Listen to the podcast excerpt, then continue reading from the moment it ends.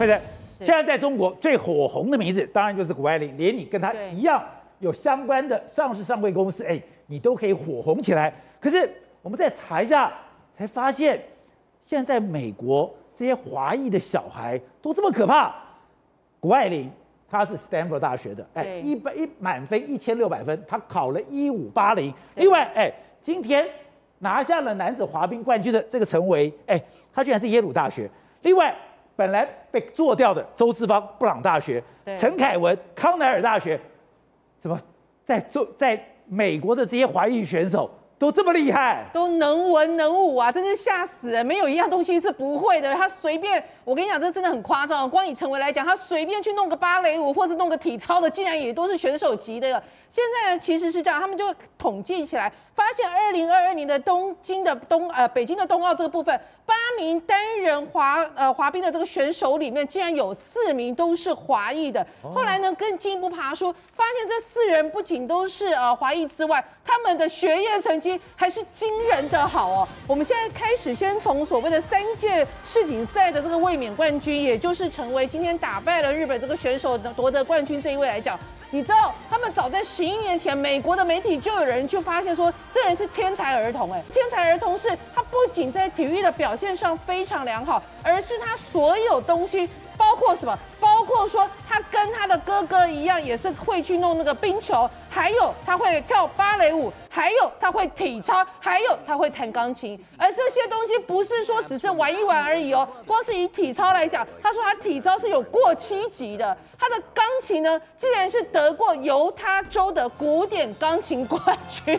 你现在看到这个画面，就是他小时候去跳芭蕾舞的这个画面。所以呢，你现在看到的画面是十一年前还是十二年前？美国的媒体就报道说，哇，这个那个华裔小孩子真的好厉害啊，什么东西都会。注意到羽生结弦，没想到这个人更厉害。这人更厉害，女生结弦只有第四，他第一。第一，而且他跟你讲，他只是这一项第一，他其他的都非常厉害哦。然后呢，他们就说，再举一个最最这个，我个人认为最夸张的例子，二零二四二零二零年的四月，不是那个新冠疫情爆发吗？他可能想说闲着也是闲着，他就利用利用这一段休赛的期间哦，去注册了美国花样那个一个滑冰教练的考核，结果用一百分考到了。